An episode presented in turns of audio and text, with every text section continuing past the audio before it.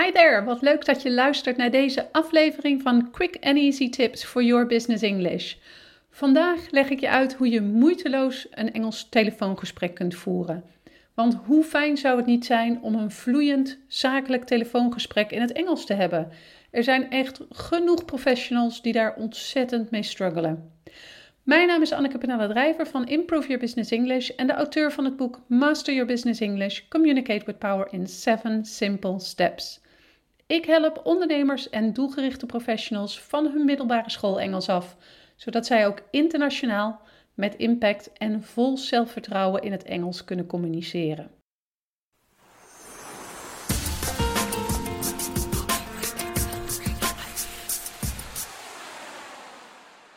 Vandaag help ik je om ook aan de telefoon professioneel over te komen als je Engels spreekt.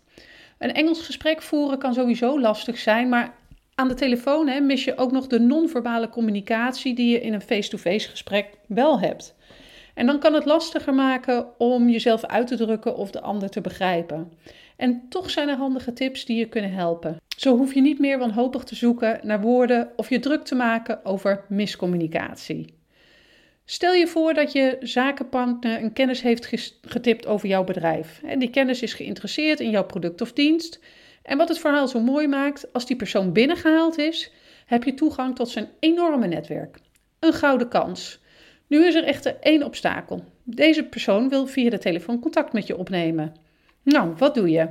Ik leg je een paar problemen voor die zich zouden kunnen voordoen uh, in zo'n Engels telefoongesprek. En leg je ook natuurlijk uit hoe je deze oplost. Het eerste scenario is misschien wel bekend voor je. Je weet dat er een Engels sprekend persoon belt voor zaken, maar je ziet er zo tegenop dat je een smoesje verzint waarmee je het gesprek uitstelt op het moment dat diegene daadwerkelijk belt.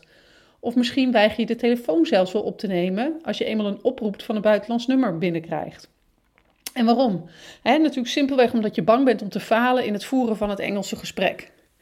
En misschien heb je jezelf inmiddels wijsgemaakt dat het veel makkelijker is om dingen via de mail te regelen en telefoongesprekken te ontwijken. En dat kan soms natuurlijk waar zijn, maar ga eens bij jezelf na. Is dat altijd handig? Heb je bijvoorbeeld ook over nagedacht dat bellen een veel directere vorm is van sociaal contact? Een telefonisch gesprek voeren is sneller, het is minder afstandelijk dan een mail en daardoor ook meer betrokken. Het is niet voor niets dat bellen vaak de voorkeur heeft boven de e-mail. Het zou daarom jammer zijn als jij die telefoontjes die in het Engels moeten worden gevoerd probeert te ontwijken met een excuus dat eigenlijk niet waar is.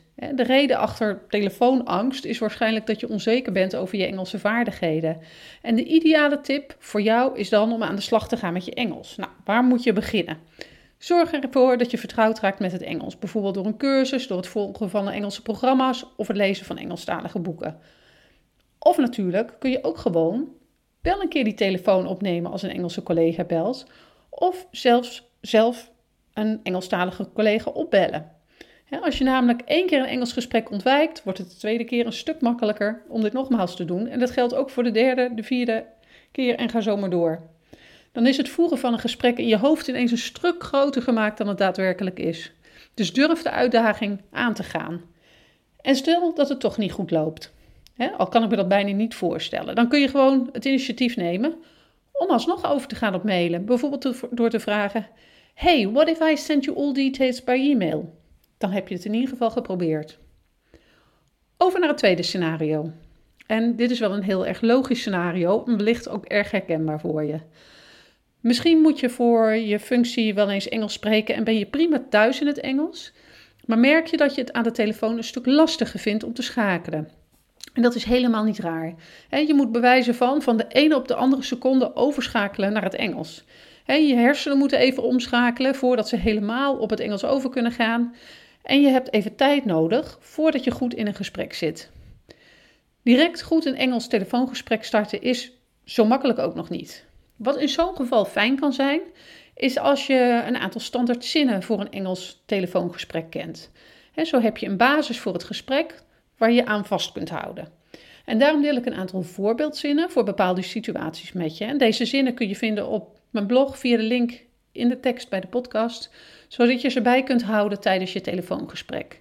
Maar ik spreek ze ook nog even hardop voor je uit, zodat je direct de goede uitspraak weet. Als je niet duidelijk hebt wie je aan de lijn hebt, kun je vragen: Who's calling, please? May I ask who's speaking? Who's speaking? Komt er snel iets belangrijks tussen je telefoongesprek door, waardoor je een momentje geduld nodig hebt? Op deze manier kun je daarom vragen. Hold the line, please. Could you hold on, please? Just a moment, please. En wat nou als je echt je best doet, maar simpelweg niet verstaat of snapt wat die ander zegt? Gewoon vragen. Hè? Bijvoorbeeld door te zeggen: The line is very bad. Could you speak up, please? Could you repeat that, please? Sorry, I didn't catch that. Could you say it again, please? En nog een paar voorbeeldzinnen voor als het gesprek de goede kant op gaat. De klant is overtuigd en binnengehaald. Nu heb je enkel de persoonlijke informatie nog nodig. En zo vraag je om de persoonlijke gegevens.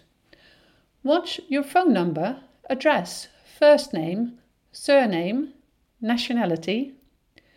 Where were you born? Where do you live? En dan nog even een derde scenario. Je neemt de telefoon op, je gaat het gesprek aan, maar het is een verre van vloeiend gesprek. Het is niet alleen het opstarten, maar het hele gesprek loopt eigenlijk niet lekker. Nou, hoe zit dat nou? Soms weet je precies wat je moet zeggen, maar niet hoe. Bijvoorbeeld omdat je niet weet of je wel de juiste uitspraak hebt. En in een face-to-face gesprek is het makkelijker af te lezen uit je lichaamstaal, maar over de telefoon is dit lastig. Dat is een heel logisch gevolg dat je overgaat tot stotteren of hard op zoek gaat naar de juiste woorden. Helaas blokkeert deze twijfel waarschijnlijk een vloeiend Engels telefoongesprek, omdat je het gesprek niet meer zelfverzekerd kunt voeren.